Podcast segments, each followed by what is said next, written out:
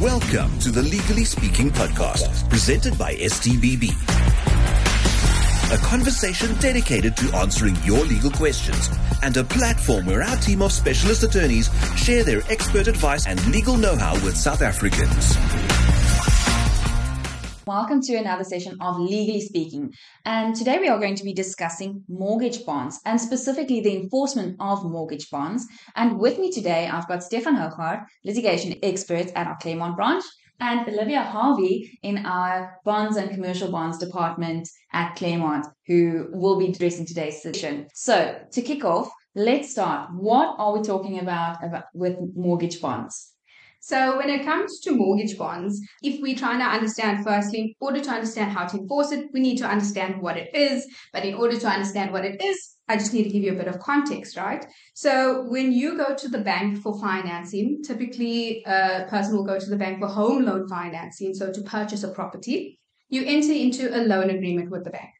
And the loan agreement will contain certain conditions um, and one of those conditions will be registration of a mortgage bond. So apart from containing information like how much they're going to lend you, what the interest rate is, there's certain conditions that need to be complied with um, to bolster the bank's security in lending you that money. So one of them uh, is registration of the bond. And another very important one in the loan agreement is enforcement of the loan agreement.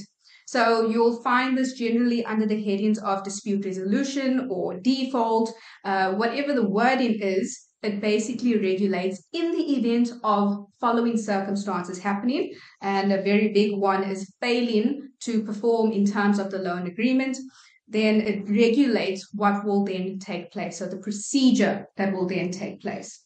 Um, it confirms that you're going to go to the High Court, for example, or in what instances arbitration takes place. But it, that is a very important clause um, that helps litigation attorneys like Stefan to do what they need to do in enforcing a bond. So the issues that we have with loan agreements, a lot of clients often say, well, I've signed this loan agreement. I've put up additional security like cessions and guarantees and indemnities. Why is it necessary to still register a, a, bond? And that's for the simple fact that a loan agreement is only an agreement between you and the bank. So it's a personal right that is created in favor of the bank.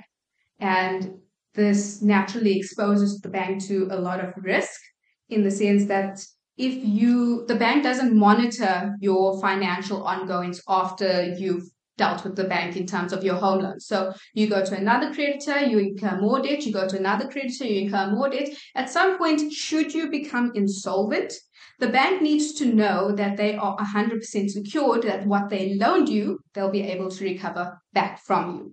So you can see how this exposes the bank to risk to just have a personal right in terms of the loan agreement. And that is a problem because the banks are pivotal to our economic structure. The bank essentially cannot fail because if the bank fails, that could, could cause economic failure, so to speak, right? So the banks need something stronger than just a personal right to claiming their money back. And this is when registration of a bond comes in.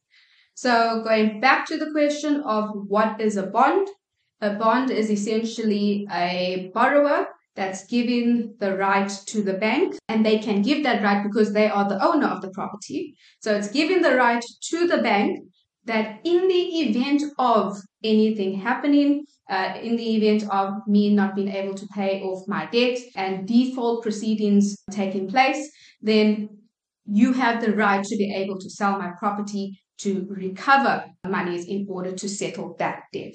So it's registered in the deeds office and it gives the bank a lot stronger rights, um, which is known as a real right as opposed to a personal right in terms of the loan agreement. So that is what a mortgage bond is. That's what a bond is. And in this bond, um, it also again contains certain special conditions. So it will confirm number one that you are truly indebted to the bank. Number two, it sets a cap so there's a maximum amount which needs to be set that the bank cannot go over. There needs to be certainty as to what the bank can claim. Um, and that's generally comprised in the form of a capital amount, which is generally the amount that the bank would loan you, and an additional sum, which is an amount that in the event of the bank taking legal action against you, they can incur additional debts to cover to settle any legal costs that are involved and that's covered under the additional sum amount. It also goes further to generally most home loans are uh, continuing covering bonds and what that means is it doesn't only secure you for the existing present debt but also for future debts should you go back to the bank and take out a further amount so long as it's covered up to the capital amount that's under the bond. So you can, in future, go back to the bank and take out more money with the bank, right? And then another very important clause that is contained in the bond is a breach notice. And a breach notice essentially says you are now in breach. Uh, and it, it's read in conjunction with the loan agreement. So, for whatever reasons you are in breach, and the debt is now due and payable. And that's how the bank is able to recover full amount of the loan, um, as opposed to what is because loans naturally are over a long period of time. So instead of claiming it in 20 years' time, they can accelerate that debt to become due and enforceable now because you breach the agreements that you and the bank initially had. So that's essentially a bond in a nutshell. And uh, those are the clauses that litigation attorneys like Stefan will look at in terms of acting under the bond to do what they need to do um, when enforcing a bond. Another great thing about a bond is that it gives the bank a first preference. So, like I said, in the event of insolvency, all the creditors are coming after your estate, right? And the bank wants to make sure that the amount that they loaned you, they are secured in getting that, that back. So it gives the bank a first preference if they register that first bond of your property in the event of solvency. And then I just want to reiterate one more point that we need to remember that um, the loan agreement is not a lesser document than the mortgage bond, right? And the reason why I emphasize that is that uh, we often get comments about this where uh, the, the client will say, well, the bank only loaned me 1 million and I, they want me to register a bond for 1.5 million. And that means that the bank can then claim more than what they actually gave to me. And that's actually not the case. The loan agreement is still the primary document, um, and the indebtedness created in that loan agreement is what can be recovered. Um, so attorneys like Stefan will act in terms of the loan agreement, but on the strength of the registration of the bond, they can attach the property to recover funds towards settling the debt if they need to. That's basically it in terms of loan agreements and bonds. And at this point is when I take my neatly registered bond and I hand it over to Stefan for enforcement of that bond. So I think, like Olivia, uh, like you've said, um, just to uh, kind of summarize it, if you are a buyer and or a purchaser and you're purchasing your property, you need to take out a loan because you cannot pay for the full amount. You take out the loan, you sign a loan agreement with the bank. So at that point, it's between you and the bank only, and they've got their certain clauses within that agreement. Um, for the bank's purposes and for their benefit, they register the bond over the property as security for the repayment of that the, the money that you've you've borrowed from them. Correct. So I think the the thing that um, the listeners also would like to understand is just you know the different clauses also refer to like just your general payment and your insurance and mm. so on so it would be those clauses if you breach them that that stefan would step in and and um, you know recoup or enforce the loan agreement so in terms of the loan agreement and we're going back to the loan agreement think of the think of the bond as it contains it's like a general catch all but your loan agreement is very specific to your debt, right? So in terms of the breach provision in that loan agreement is what Stefan will act in accordance with. So that covers a myriad of circumstances. So if there's any sort of dispute on interpretation of your rights and obligations, um, or if there's any uh, failure on your part to, let's say, settle a bond or to perform a certain thing at a certain time, then your your breach provision comes in, and that's what uh, litigation attorneys will act uh, in terms of. So uh, the loan agreement with the bank, um, you have registered the bond against the property for for um, uh, to secure the property as repayment for the bond. Now at a later stage, uh, unfortunately, I'm not able to make payment this month, and I maybe skip one or two payments. Uh, so Stefan, what happens then? Yeah, okay. This is now where we come to enforcing the bond, or as Olivia rightly pointed out, you actually first enforce the loan agreement, and then on that basis, you then enforce the the mortgage bond. Sweden's short answer is you can only do that with a court order, and it's it's more commonly um, referred to as foreclosing on a bond. But let me quickly explain. As Olivia said, um, you first need to look at your loan agreement and to see whether you're entitled to call up the loan, if you will, and that that that's all based on the terms of the loan agreement and what um, the circumstances are. The most common example is that uh, a specific monthly installment's not been paid and notwithstanding notice given, the party has not remedied that breach, and then the bank or the party that's advanced the loan will be entitled to call up the loan. So, put differently, that party will be entitled to get a monetary judgment for payment in terms of that loan. So, that actually presupposes the answer is that you need to institute legal proceedings to get that judgment against the person. If, in terms of the loan agreement, you are entitled to do so. On the back of that, you will also then ask for the court to foreclose on the mortgage bond or how we say declare it specially executable. That's a very technical term to say, yes, you can foreclose on your bond and you can um, proceed with that security to enforce the judgment debt. So you would first institute legal proceedings to get your monetary judgment against the debtor, and then you would also, in the same legal proceedings or on a different court date, ask the court to declare the property special executable and say that you can enforce the mortgage bond. But that specific step can be broken in two, two avenues, um, roughly speaking. On the one side, you get commercial property. In our law, the, the bar is not that high to get the bond enforced on the commercial property. And if you can prove that in terms of the, the, the terms of the mortgage bond you're entitled to, the court will invariably say that yes, you can proceed and the sheriff can take the necessary steps to attach. But where it gets more tricky is where it relates to residential property and specifically if the debtor uses the, the specific property that's been mortgaged as a primary residence. And our law, it's been recently been developed that there's a, a more of an equity test or a, just an equitable test that has to be applied when you try and foreclose on a primary residential property. Our um, constitution obviously affords various rights to people, one of it which is housing.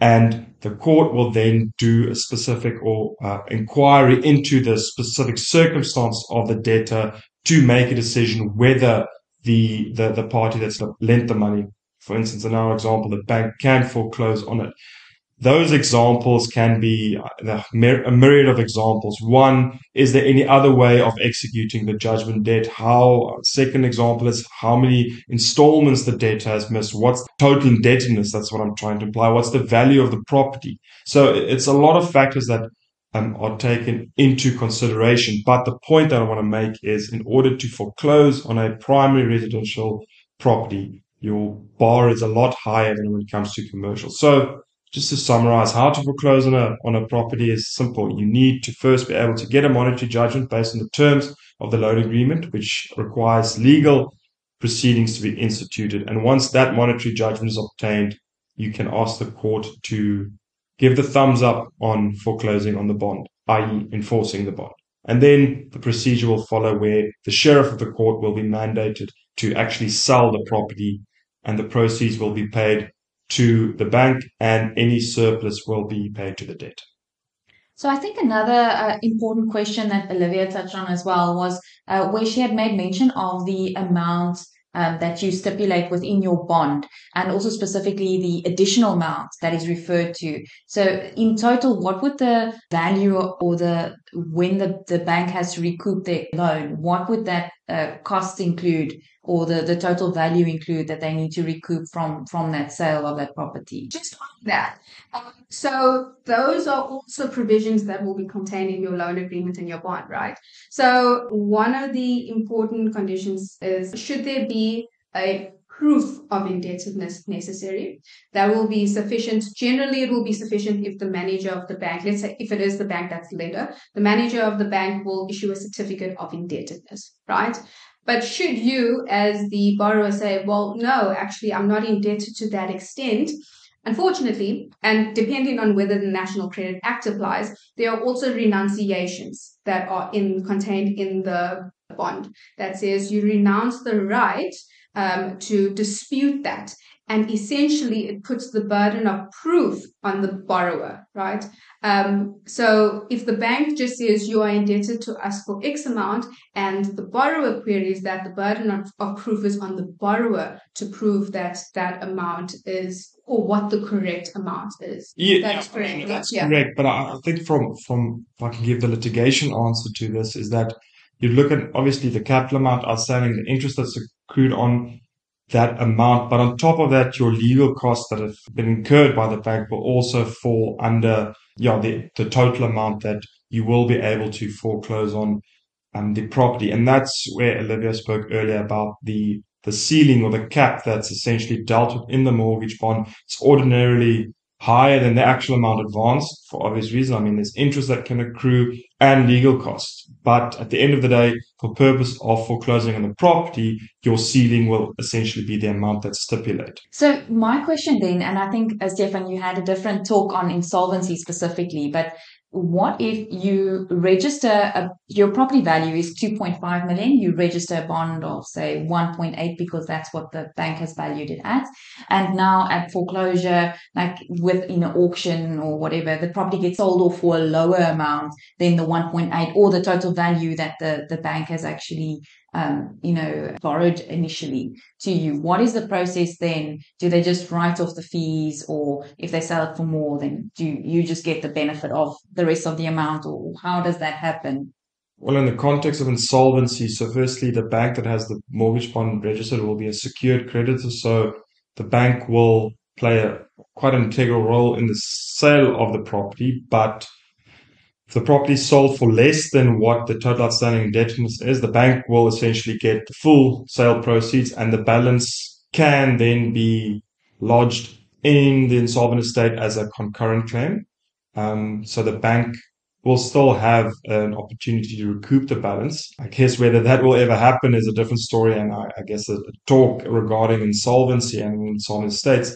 But ordinarily, and again, Olivia touched upon it, there are other ways of securing um, loan amounts such as sureties, and the bank can always pursue another form of security by um, for the balance. Mm-hmm. If again, and as I said, if it's sold for a surplus in the context of insolvency, again, the bank will get uh, the amount that's secured, and the balance will go into the the general pool on an insolvent estate for all the other creditors, whether they're preferent or.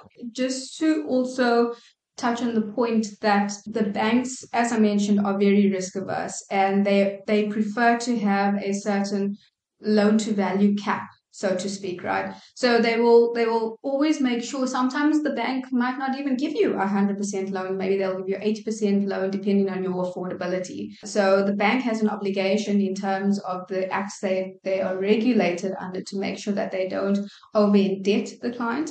But um, as you said, you know, things happen along the line. People become insolvent at a later point, but the banks do try and put measures in place initially in the event of that happening, whether it's by way of cession of accounts or cession of insurance or guarantees and indemnities. There are additional means of security involved to make sure that they are fully covered for the full amount. Okay, so uh, Stefan, I think one of the questions that our listeners will also have is in terms of turnaround time, what are we talking about with uh, commercial property versus residential property from the time that you've missed your few payments and the bank starts to, you know, um, foreclose on the property um, up until the point where you actually sell the property off. What does that turnaround time look like? Yeah, it's not that there's not that big of a difference between commercial and residential. Um, I think your first question is going to be is if the National Credit Act applies, because then you're going to have to follow a specific time period in giving notices. But ultimately, that's just ten business days, so that does not necessarily add too much to the process. But where the time period starts getting quite long is because we're reliant on the court system, and the dates are not always I mean, the court dates are quite slim these days. So that is actually what adds to a very long process. So turnaround time, I think conservatively can be three to four months to, to get your order and a, a writ of execution issued and to get the sheriff then to go sell the property itself. How long that sale takes is then dependent on the sheriff's turnaround time, which is also very difficult to answer. But I think one can look at everything goes smoothly about three to four months. And I think if you are in that, you're in that position where you've got a bond and you realize you can't make payments anymore. Uh, what would your best steps be in uh, either circumventing the issue or maybe dealing with the bank? Because you know, I must either go the insolvency route or I must do whatever. Because I have children in my house, I need to you know actually make an informed decision on on what's best. Um, so, what would that be for for our listeners? Number one avenue is always contact your banker. I would, I would, that's what I would suggest. Always make contact with the bank. Don't let the bank hound you and follow up with you. Don't ignore the bank. you know, respond to the bank and they will try to accommodate you as best as they can in terms of whether it's um, sort of uh, if they can restructure your loan to extend the the date the, the term to make your repayments lower whatever the circumstances are they will try and put in measures to help you as best as possible keeping in mind that it's always the last case scenario for the banks to want to execute on a property in order to recover their monies. The banks hold their relationship with their clients very highly, um, and they won't just willy nilly want to destroy that. Um, so, at least from my side, I would say make sure that you that you have contact bank. Don't ignore. Yeah, that's that is, will always be your first port of call, um, and I agree with that. If that does not succeed, I would suggest looking at a private sale. Ultimately, um, if the bank is willing to agree to that, they ordinarily won't have a problem to cancel the bond against your private sale. That then takes that then puts the debtor in control of the entire process. Or other ways of looking at it is also, as we said, the insolvency route. Ultimately, that does not necessarily, I guess, have bearing on the property. It's it's more a case of a lineage drawn in the sand. But what there's also more of an intermediary type of intermediate example that you can use or step to take, and that's debt review in terms of the National Credit Act. A party can look at placing him or herself under debt review, but that also has its own requirements and steps to take. It's that's not necessarily always an option. It's only certain circumstances. Thank you so much, Stefan and Olivia. So, if someone wanted to get hold of you uh, and discuss maybe the avenues or whatever it is that they need to um, to understand better uh, enforcement of bonds and the litigation process that goes with it, um, how would they be able to contact you? Well, for, for the enforcement side, you can always contact litigation at stbb.co.za. Or you can use info at stbb.co.za. Great. Thank you so much. Great. Thank, thank you. you. Legally speaking, this podcast has come to an end. Thanks for joining the conversation. And if you like what you're hearing, visit us at stbb.co.za for more info.